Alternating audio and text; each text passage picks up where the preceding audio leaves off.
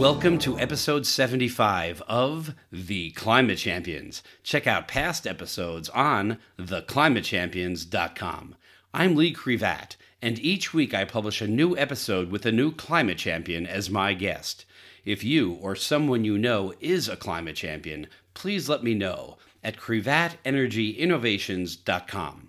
This podcast is being brought to you, in part, by the Department of Energy's Advanced Grid Research Group, whose purpose is to accelerate innovation in electric transmission and distribution technologies and create next generation devices, software, and tools to help modernize the electric grid. This week, my featured guest is Alan Scheller Wolf, professor of operations management at the Tepper School of Business at Carnegie Mellon University, my alma mater. In addition to teaching students about the importance of sustainability in business, Alan's research focuses on stochastic processes often applied to the energy and sustainability domain, specifically applied to supply chain management, renewable energy, server farms, and service industries. Next week, beginning on Thursday, September 10th, Carnegie Mellon will host its third Intersect at CMU conference virtually as a series focusing on the intersection of the pandemic's long global effects on four foundational elements of society health, sustainability, the economy, and education.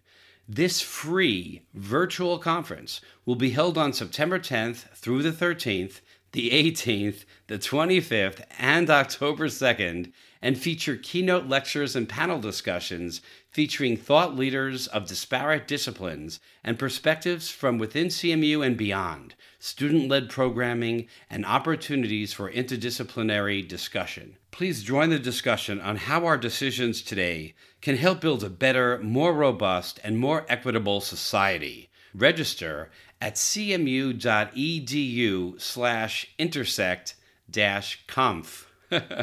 or do what I did and search CMU Intersect 2020.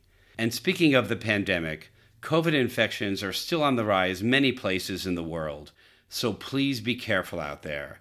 And please remember, we're all in this together. While being cautious and alert, please be supportive and kind. Also, take the time to thank the people that are taking personal risks to keep our world moving forward. And if you are one of those people, thank you very, very much.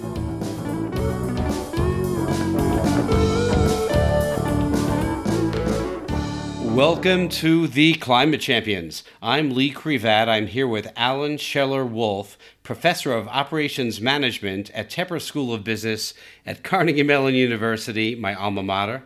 Alan, welcome to the Climate Champions. Thanks, Lee. I'm very happy to be here. I listened in on a webinar where you spoke about sustainability and climate change issues, which is why I reached out to you with regards to climate change, can you talk about your motivating moment? What made you feel like you wanted to engage in mitigation? I'm an academic, and I made that choice to be an academic a long time ago. And one of the reasons I made the choice was you have an incredible amount of freedom to work on what you want. And if you don't want to work on something, you don't have to. And if you want to, you do. As I've evolved over 25 years at Carnegie Mellon, I've always wanted to do some amount of work in research that is, let's say, toward the social good. I did some work on blood supply chains, for example, which isn't sustainability, but it's something that, you know, I can help Caterpillar deliver tractors or I can help the Red Cross deliver blood. Both are good, but there's something more engaging. I guess over the past five or six years, increasingly, one feels like, yeah, there are certain really big problems facing society. One of them is obviously climate change. I've been exposed to it academically because my students actually asked for a sustainable operations class years ago and thought I would teach it, so I started. And then more and more, you see kind of the intersection of what I would consider interesting problems mathematically, along with things that you can kind of feel happy about doing. And that if my daughter says, What are you working on? I can say, Hey, I'm working on rooftop solar, or I'm working on autonomous vehicles or wind farms. And it's interesting for me, but you also have the idea that if you're going to work on stuff and you have the luxury of being paid to think about stuff, at least part of that time, I want to think about stuff that can potentially help in some small way mitigate climate change. I also enjoy being able to tell my kids that I'm working on mitigating climate change.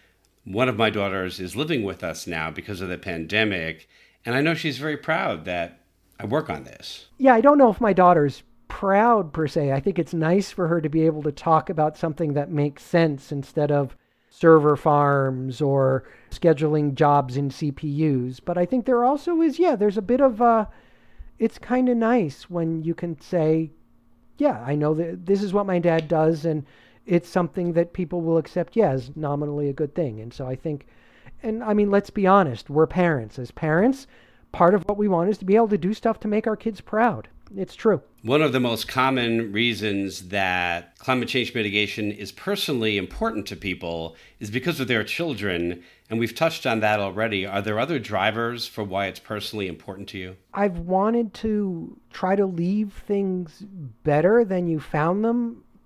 After the Peace Corps, my wife and I did a lot of traveling and we'd hike through national parks and there'd be all these signs leave it better than you found it.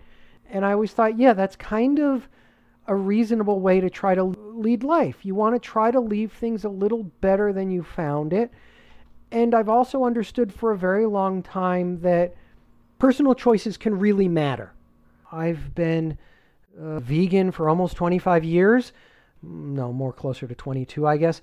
And part of it is just personal choices. I realize that personal choices can matter. And so when you think about climate change, you also think, yeah, personal choices can matter. And I want to try to make the world incrementally better through some things rather than the same or incrementally worse as possible. You mentioned being a vegan, and I was just talking to somebody who said if you could do one thing to help eat more plants, so you are helping also by being a vegan from a climate change perspective. Yeah, and I will be, to be honest, when I started, we're talking 97, climate change was a thing, but it wasn't a big thing, right? I started for ethical reasons, let's say, for animal rights reasons. But then as time goes on, there are resource reasons, health reasons, sustainability reasons. Yeah, and it's nice now thinking that, yeah, it's a choice that you can make to eat lighter on the planet. And even within veganism, there are different choices that one can make. But yeah, it is nice to think that when Burger King is advertising less methane in their burgers, that's not something I'm going to contribute to. When you meet people that don't understand the data behind climate change, don't believe in climate change, how do you convince them otherwise? I'd answer that question in sort of two different ballparks. The overwhelming majority of my discussions around climate change happen through my job in an academic setting. And so if I'm in my MBA class on sustainable operations, we start by talking about climate change. And I don't really view it as my job there to try to convince them. I tell them that, look, this is a business problem you're facing today if you're in business. These are MBAs. It's not my job to tell you what to believe or not to believe. You're all numerate enough people to try to figure out what's true or not. But it's a real business problem in the world. And I kind of trust the students that if I point them to the information, and frankly, because it's an elective class on sustainable operations, most of them have self selected in there. And if they're not MBAs, they're students in environmental engineering or green architecture. They've educated themselves. Or if it's other academic stuff, you know, we're putting on a conference on sustainability, people are going to be interested. In civilian life, you just say, look, the data is out there. I'm a probabilist, so I think there's very few things that I know with probability one. And it's esoteric and drives my wife crazy sometimes. But it's like, yep, there's a super high probability the sun's going to rise in the east tomorrow, but it's not necessarily one. There's a really high probability that climate change is happening. And I think most people accept that based on the empirical evidence they're living with. If they're skeptical, I think a lot of the things we're advocating through climate change mitigation are things that are just a social good anyway. If I'm wrong about climate change and it's not really a problem, but we use less electricity, that's just a good thing. If we burn fewer fossil fuels, even if climate change isn't happening, we can talk about pollution and particulates. It's just a good thing. If you're going to walk rather than take your car, just a good thing. And so rather than trying to convince people it's, well, these things we're talking about, whether climate change is happening or not, which I happen to believe it is, most of them are just good things anyway, so we should be able to agree on that at least. I understand that point about not being 100% confident really about anything, but you have to take action on things, so you have to believe yes or no.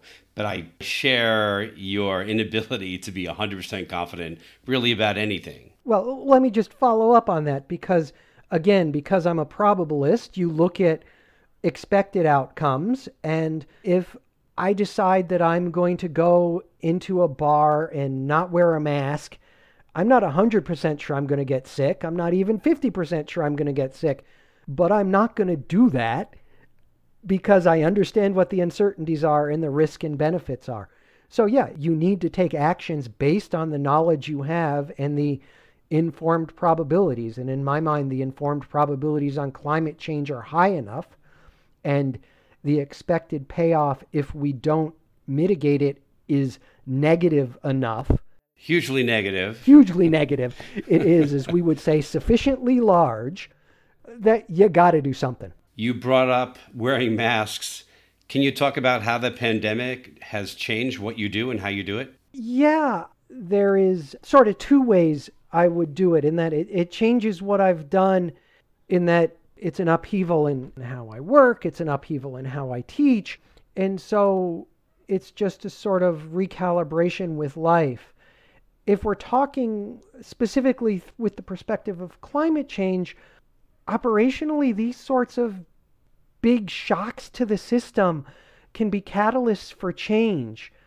And I think with this happening, there are two ways, specifically with climate change, that it's directly relevant. One is is it's helping us see things that we would not necessarily have seen before because we're seeing what reducing the economy can do for climate change, what it does to the natural environment, what it does to people, right? So, in some sense, my economist friends would say this is a massive experiment to see what happened. And so, it kind of provides us with a perspective on what sorts of changes might we have to make and what might happen if we make these changes.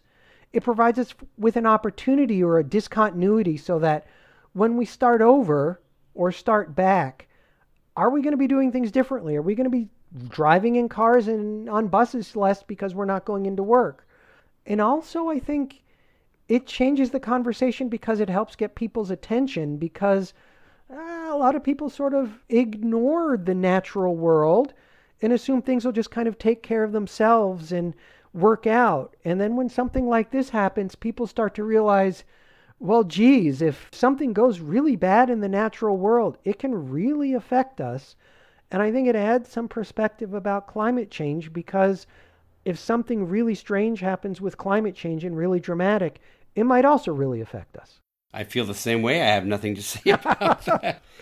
Can you talk more about what you do as a professor at Carnegie Mellon? I would say that my job is to teach, to do research, and to build. Mean, this is something that I kind of only came on after a while. So I teach undergraduates and MBAs. The courses I teach are theoretical stochastic models classes, which aren't terribly relevant to our conversation.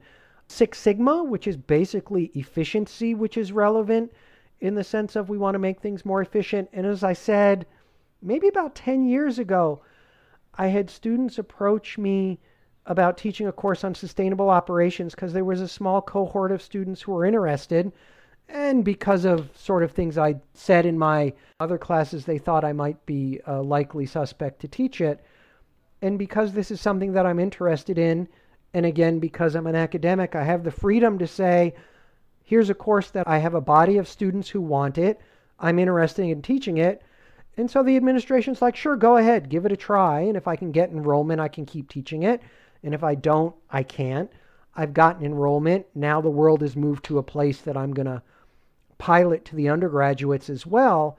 And it's a way of trying to connect the analytical tools we teach students for me around probability, stochastic processes, statistics, operations, and connect them to trying to make a business or an enterprise more sustainable. So that impacts things like climate change, it impacts things like social welfare, it impacts things like resources, reducing waste, which is pure operations, but also thoughts about, well, what sort of mitigation strategies are we going to need if we're hit with a climate shock? So part of what I do is teaching, part of what I do is research. I think you heard my chat on research, which was I've done research on trying to develop contracts to make rooftop solar more profitable. I read articles out of Nevada where, if I can get a little technical for a minute or a little more detailed, if you put on rooftop solar, you can generate excess and then people like to sell it back to the grid. For rooftop solar companies and for consumers, they want to be able to sell it at full retail rate because that makes more money for these people. But for the utility, this means they have to buy electricity at retail rate rather than selling it at wholesale rate, which means if too many people adopt, they can start hemorrhaging money. The way utilities solve this is by raising rates. But if they raise rates across the board, then you have less affluent consumers who maybe don't have rooftop solar paying more to cross subsidize people who have rooftop solar, which is just not great on multiple situations. So utilities in Nevada said, nope, you're not going to get retail rate, you're going to get wholesale rate. You can only sell your electricity back for one cent rather than three. And then Solar City said, fine, we're leaving. We can't make money this way. And so it's this sort of complicated social problem. Can we find a way to incentivize people to build rooftop solar, to adopt it, companies to invest in it, but still keep utilities afloat because utilities are a social good? So I've done research on that. I've done research on managing wind farms with batteries because that's a complicated operational problem. I've done research on how to integrate AVs, autonomous vehicles, onto highways and what that means for capacity and how that might affect congestion and pollution. So there are all these really interesting operational problems that I can do research on that can theoretically help the world a little bit and I can publish and my students can publish. And the third part is just building in the sense of we have a sustainability initiative at the Tepper School. If you Google Tepper School initiatives, we have four of them. One of them is sustainability, which is chaired by Nick Muller, who's this brilliant economist slash air pollution expert. We have this Intersect conference that I've mentioned that's coming up that we're going to be dealing with COVID and sustainability. So part of what I do is try to build and create infrastructure and I guess a center of mass around topics that I think are interesting, of interest to the school, and potentially of interest to students and society and outsiders. So that's what I do in a very large, long winded nutshell. Can you talk about your journey, how you got where you are today? Yeah. I graduated college, if I can go back far enough, in 89. I had a degree in applied mathematics, mathematics and computational science, and actually a degree in art history, Greek black figure vase painting, to be specific, because I thought it was just cool. And I had the greatest advisor ever, a woman named Jody Maxmin. And then I didn't know what the heck I wanted to do, so I joined the Peace Corps for two and a half years because I didn't know. And yes, there was an appeal of joining the Peace Corps in that you're also kind of doing something good I could teach math, which was a need. So I joined the Peace Corps. A bunch of people told me I was crazy because I was kind of getting off the main track. I had friends who were graduating as double E's and then going right to Oracle and, you know, and eh, not for me.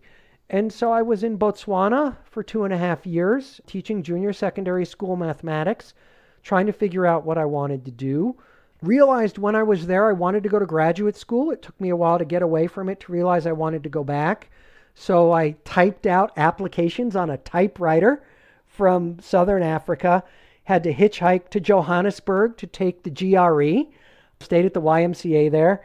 Happened to meet my wife there, so Peace Corps, good thing in lots of different ways. She was a volunteer.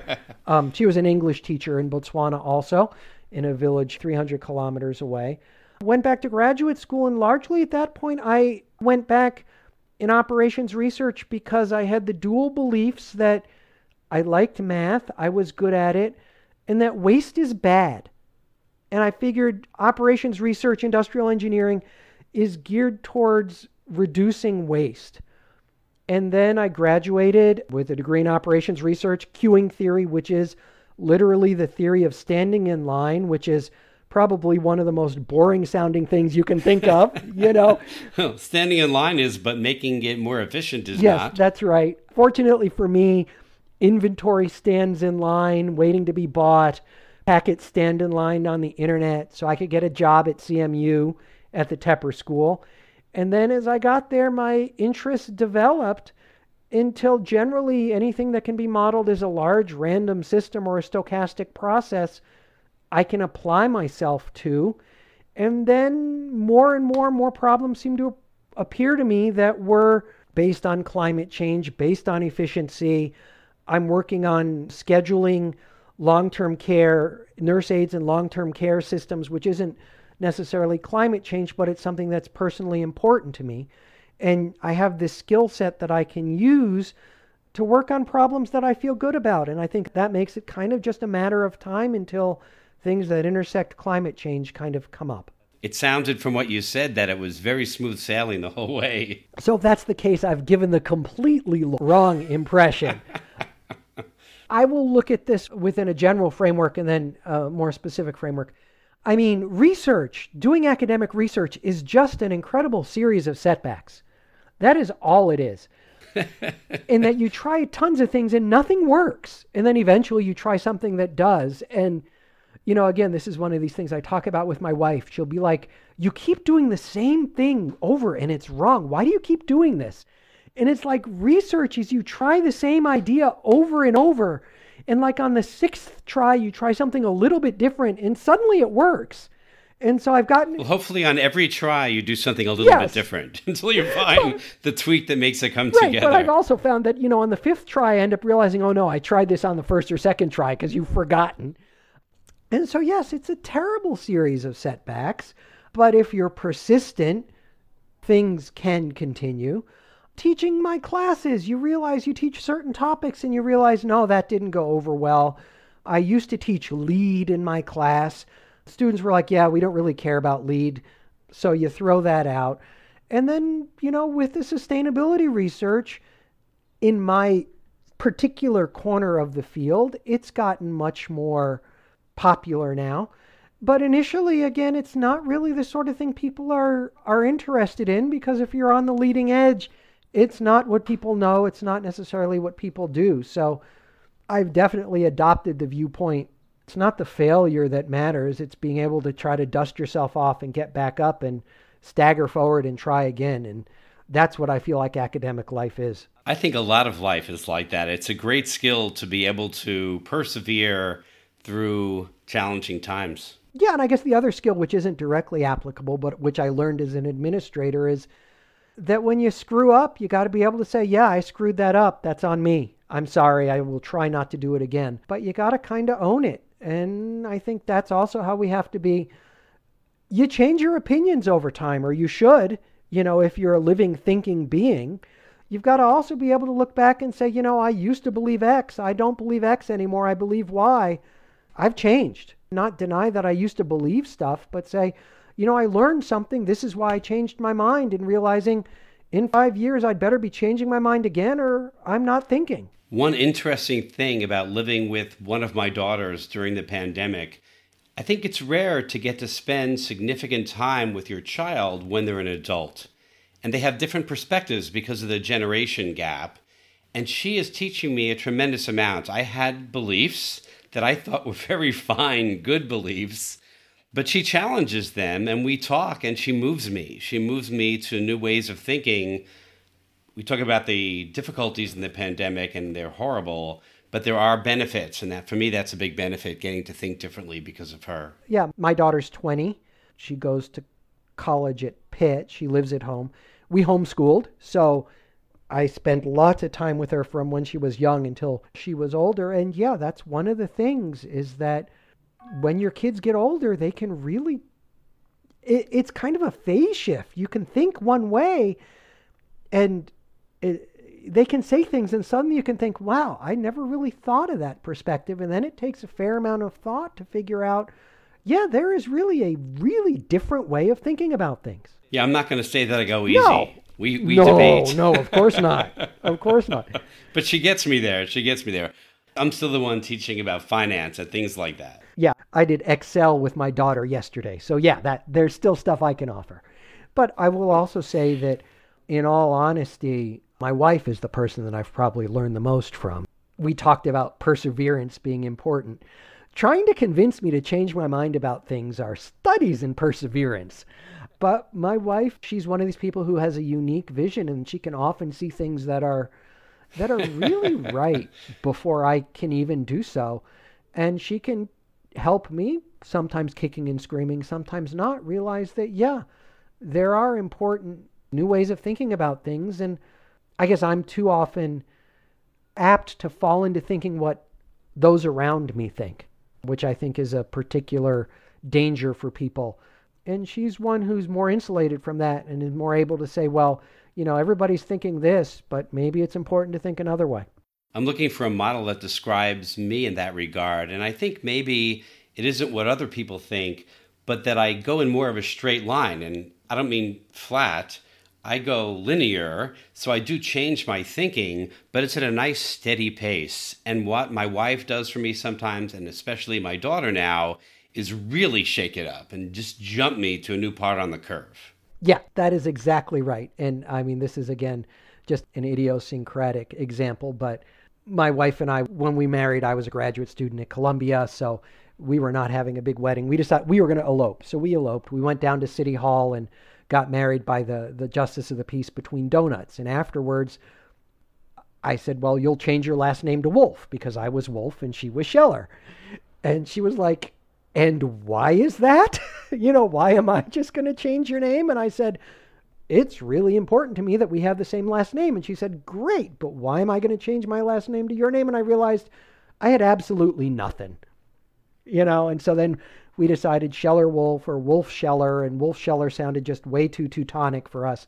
And so it was that sort of phase change that it's like, yeah, I got nothing here, so I better change the way I'm thinking. That's excellent. Can you discuss the successes that you're most proud of? I'm going to give kind of your cliche academic answer. I look at my students, and these could be my doctoral students that I'm doing research with, who I've done sustainability research with. And now Helen, one of my students, is in Singapore and she's big into energy and solar there. And Siddharth is in London now and working on batteries and sustainability, among other things, of course. And I think, yeah, the proudest thing I am is really that you work with students and you can see these people go off on their own little brilliant ways and do sort of amazing things. And if I had to point to the one thing I'm proudest of, it would be that the MBAs, Chris Gassman was among one of them. He was at Tepper at the time and he got a JD and MBA and went to work in sustainability that they thought we want a class in sustainability, and there was something about me that they thought I was a likely suspect. And I thought, yeah, this is interesting to me. I can do this.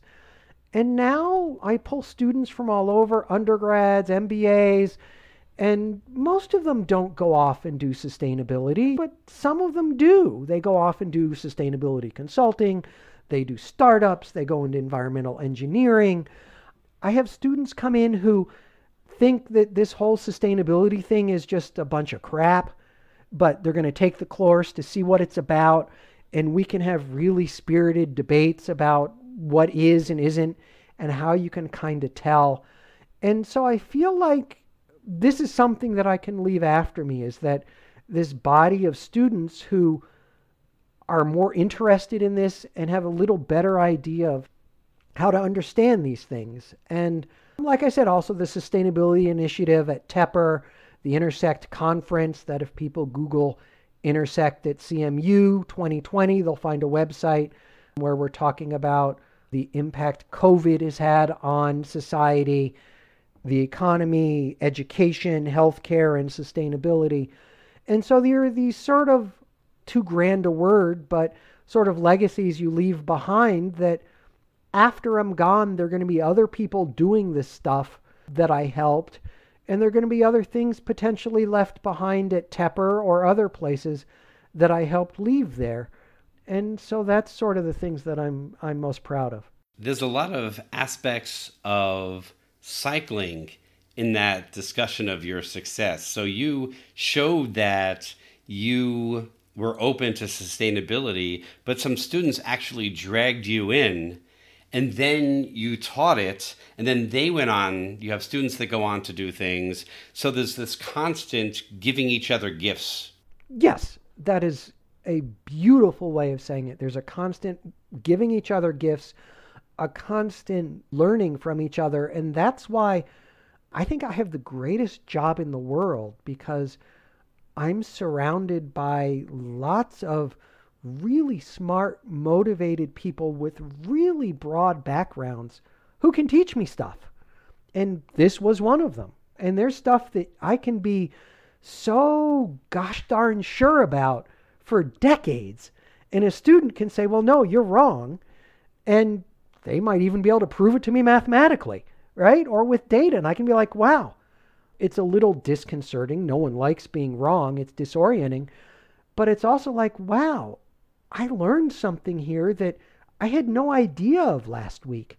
And that is just an incredible gift. Yes. It's very exciting to go from when you're young and you're never wrong in your own mind to being able to begrudgingly accept it to getting to a point where you're excited about it because it means you've really learned something. Yes. And I think by the time you're my age, I've gotten used to being wrong so often that exactly. I still don't take it as well as I should. There are those stages of grief, right? When you're wrong on something big, you go through stages, but you hope at the end that you get to a point where you're glad that you've realized something. I work with a woman in computer science named Mor Harchol-Balter, and something that I learned about Moore is she wants to be right. And by that, I don't mean that she wants her opinion to be right she wants to be right. And if her opinion is right, she's going to convince you. But if your opinion is right and you convince her, it's not like, oh, she's begrudging. Then she wants to do what your opinion was because she just wants to be right. There's not a lot of ego there.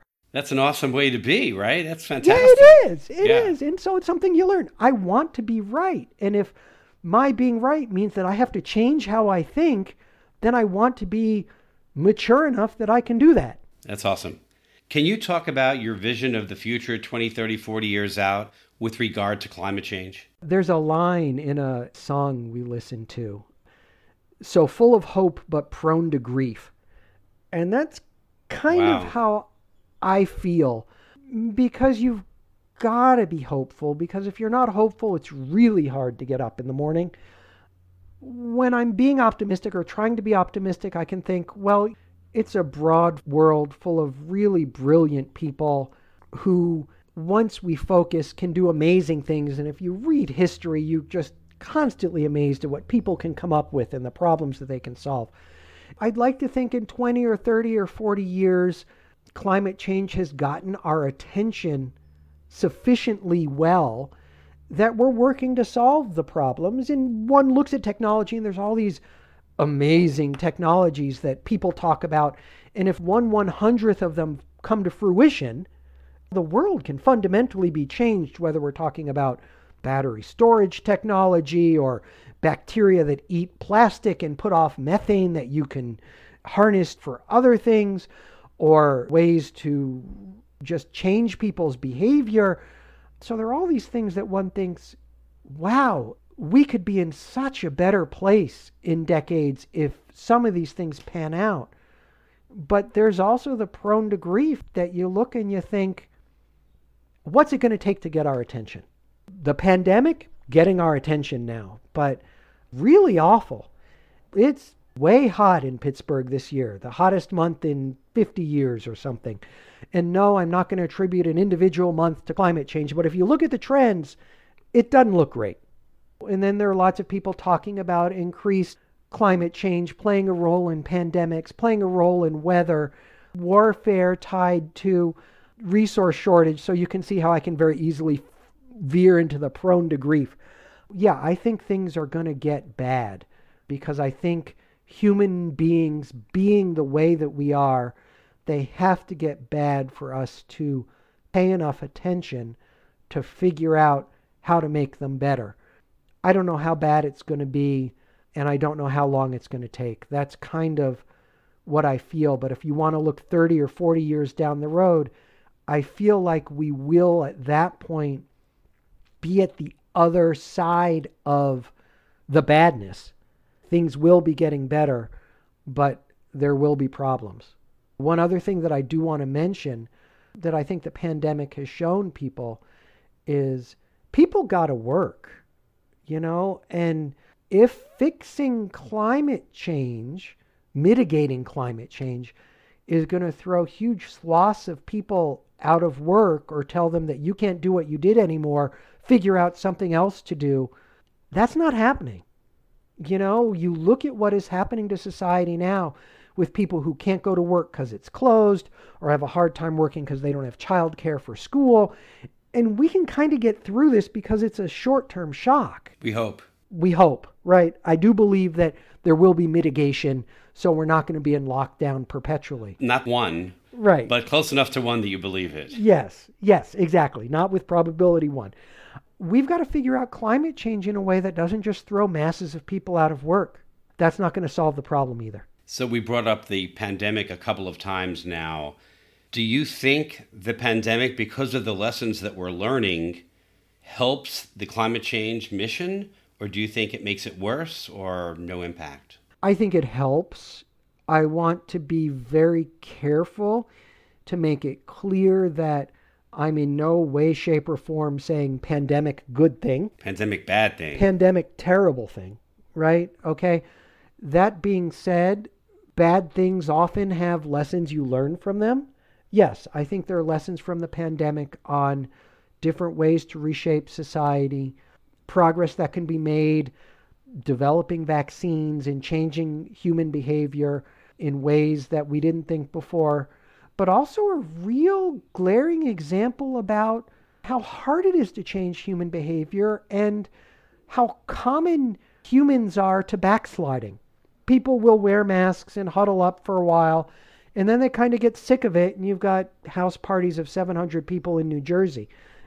This is the world we live in and if we're going to make progress, we have to understand how to make progress in such a way that we can all move together and that everyone or enough of us can work towards the better good, whatever that is, that all of society can move. So yeah, I think this is a big experiment in a big lab and I think the learnings we get from that can help inform us about climate change.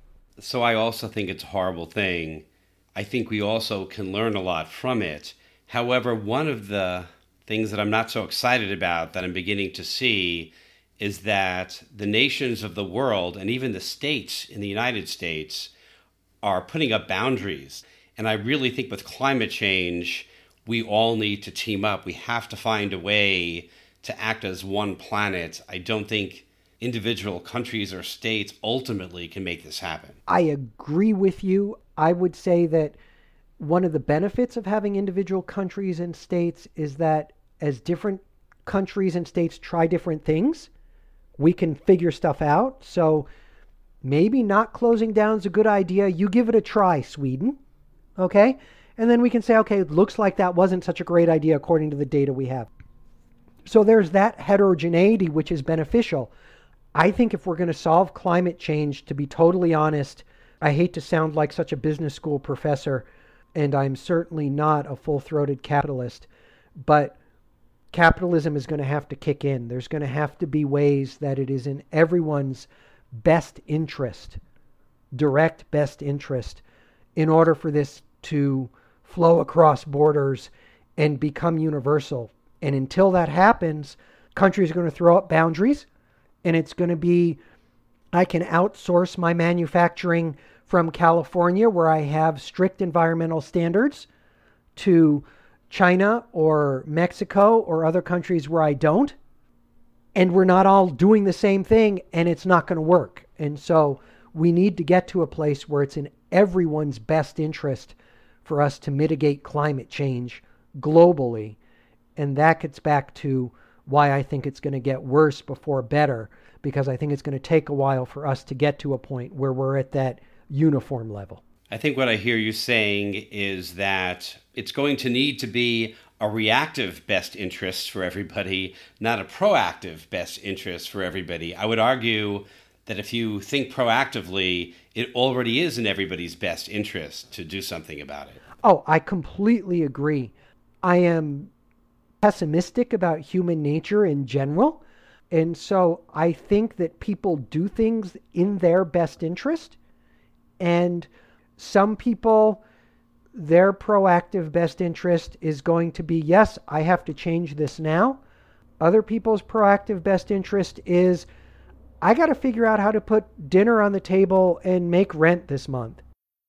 I will tell you that I had a large consumer products firm in my class as a guest lecturer in sustainable operations, and they said they had done surveys on how likely people were to adopt and buy green practices and green products because they're a consumer products company.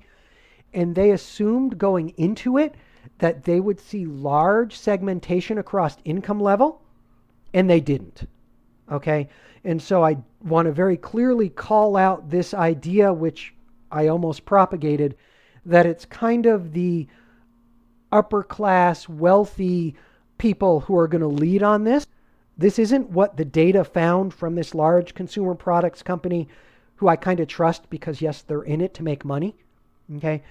So I think that there are plenty of people who have the ability to be proactive, but if you've ever been in a situation, known people in a situation, or grown up in a situation where maybe it was more of a struggle to make rent or put food on the table, you understood that yes, I would love to be green, but that's a second order effect now.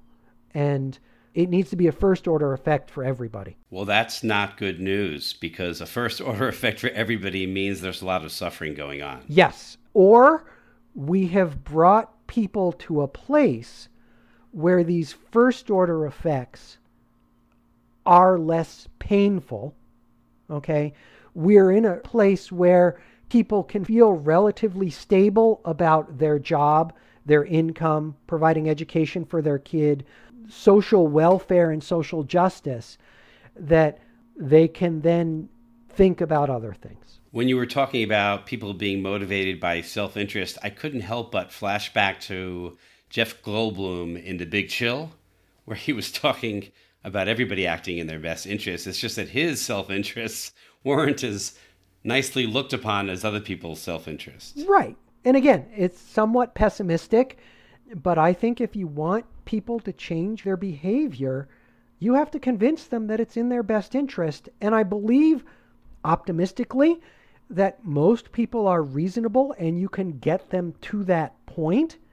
But people are going to do what they used to do because it makes sense to them until you can convince them that it's beneficial to change the way they do things. And we can look at the turmoil that society is going through now around racial justice, which is a whole nother discussion, right? But there are conversations we're having now that we would not have dreamed of having six months or a year ago, right? Western societies changed dramatically in a short amount of time because it got people's attention. So there is that potential for a phase change that can happen I just hope it happens around climate change sooner rather than later. What's the most important change you think the average person, maybe listening to this podcast, can do to help mitigate climate change? I'm going to give a general and then a specific answer. And the general answer I'm going to say is look at what you're doing in your life every day and look at how you personally can move a little bit towards a more sustainable place. And I think this is important because large movements are made of individual steps, and it's important for human dignity and human autonomy to take responsibility for what we're doing. And I think it works. If one looks in the past about social justice movements boycotts have proved very effective. I'm thinking about the anti-slavery movement in Britain and the sugar boycott, the book. There's a book, Bury the Chains, which is just a remarkable book. And so I think taking individual action can be very effective and very powerful. And so that's what I would encourage people to do in general. You know, it's the anecdote of the girl walking down the beach and it's littered with jellyfish and she's picking them up and throwing them into the ocean. And somebody says, You know, what are you doing? There's no way you can possibly make a difference. And she picks one up and throws it back into the water and says, Yeah, I just did for that one, though. So that's the general answer. Look at your life, look at what you can do that's more or less painful that can make a difference. Specifically, speaking from me, change the way you eat, change the way you consume in general. Look at where your cell phone comes from and how often you need a new one. Look at where your computer comes from. But these are longer scale things. Change what you eat. If you don't want to go vegan for any sorts of reasons, I've heard all of them, by the way, you don't have to. But figure out how you can eat a little lighter on the planet and try it. Try it for one meal, try it for a certain amount of days, try it for 100 days. I don't know just try it and see if it can be emblematic of the one change you make and then realize, yeah, I can change this. I can change other stuff about my life too. I'll walk instead of taking the car or taking the bus. I will look at changing how I power my house.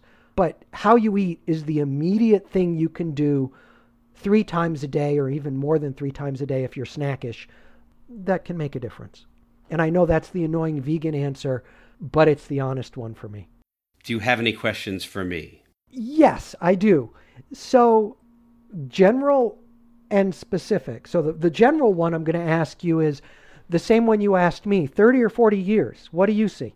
Similar to what you said, I think that bad things are upon us. They're already happening. They are going to get worse. We've already gone too far. So, the real question is when is it bad enough to make it a priority for most of the planet so that we start going in the other direction. And even after we start moving in the other direction, it won't immediately take effect. It will still take a while. So there'll be even worse things coming after that, but at least we'll be on the road to a future. And frankly, I think it's going to get pretty bad. And I think the future is going to take a while to get here. But I'm also hopeful prone to grief, but hopeful that we will find a way to minimize the impact. Okay, that so yeah, quite similar to what I, I would say. If one's looking at the full of hope angle, what sorts of things out there give you hope? I am familiar with a lot of technology out there, and there are tremendous innovations being worked on. Some are going to happen. You said one out of a hundred. That would be enough because there is so much innovation in this space and while we have a lot of the solutions already working, look, solar and storage have both fallen considerably in price. Tesla is the number one valued car company yeah. now, only making an EV.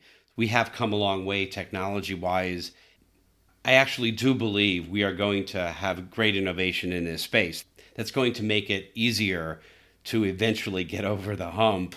Yep. And I have to pair that by saying planetary will is what's in the way.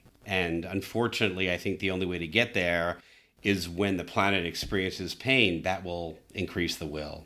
Yep, I couldn't agree more. Is there anything else that you want to say? Yeah, I guess the other thing that, that I would want to say is knowing that this podcast was coming, I thought, well, okay, what are the what are the main things I think about? And I think of, yeah, we're kind of building for the future and yes, having kids totally changes your perspective. And I think, yeah, the kids and the kids I see in my in my classes who aren't really kids anymore, they're really the future. And so one wants to a protect the future for them, but also try to give them the tools that they can use to make things better. And the two of the tools that I think are crucial to let me say model are the whole personal responsibility thing what can I do now to make a little difference? Because that's empowering and that demonstrates to other people that they can be empowered to change their future even a little bit. Even if, yes, I'm really at the mercy of the other billions of people on the planet, I can at least do a little. Save the jellyfish. That's right. And the other thing is, and this is, I think, kind of a sort of a, a really sincere plug for what you're doing, is we've got to learn to talk to each other.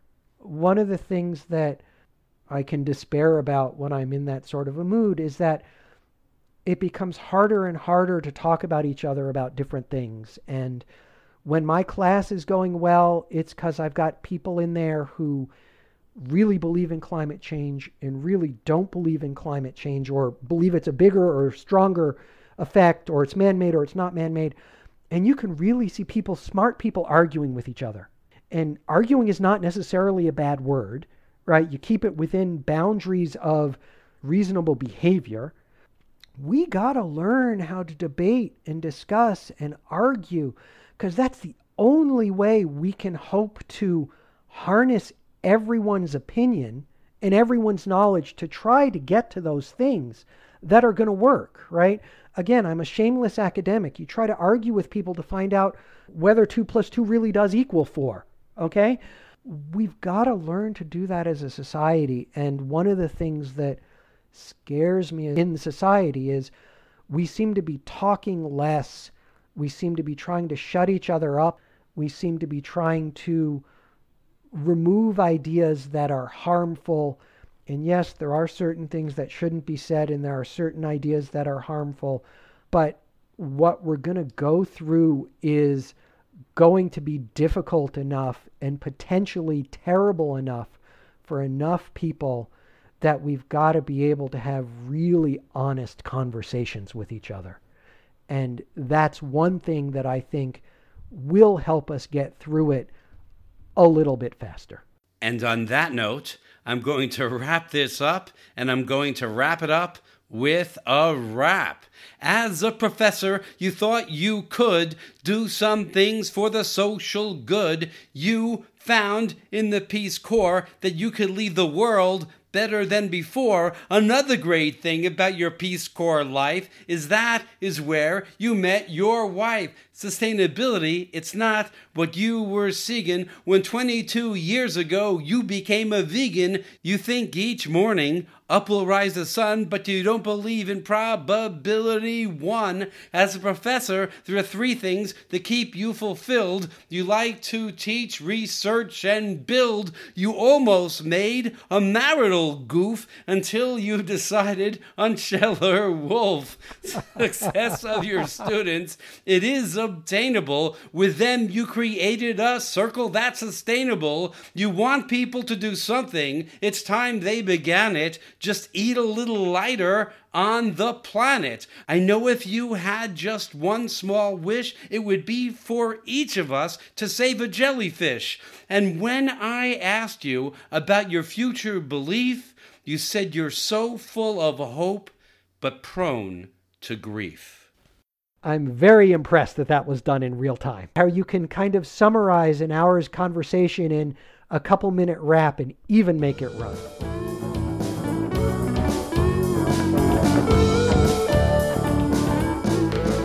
I'm going to remember this discussion for a long time. From Alan saying that he wants to be right, and if his being right means that he has to change how he thinks, then he wants to be mature enough that he can do that. To the girl on the beach, picking up a jellyfish, throwing it into the ocean, and saying, I helped that one. If you have comments or questions about the podcast, please visit my website at crevatenergyinnovations.com and drop me an email. I would love to hear from you. And if you're enjoying the Climate Champions podcast series, please subscribe, rate it five stars if you're an Apple user, and tell your climate concerned friends about it. Alan said that arguing is not necessarily a bad word if you keep it within the boundaries of reasonable behavior. By learning how to debate and discuss and argue, we can harness everyone's opinion and knowledge to try to get to those things that are going to work and mitigate climate change.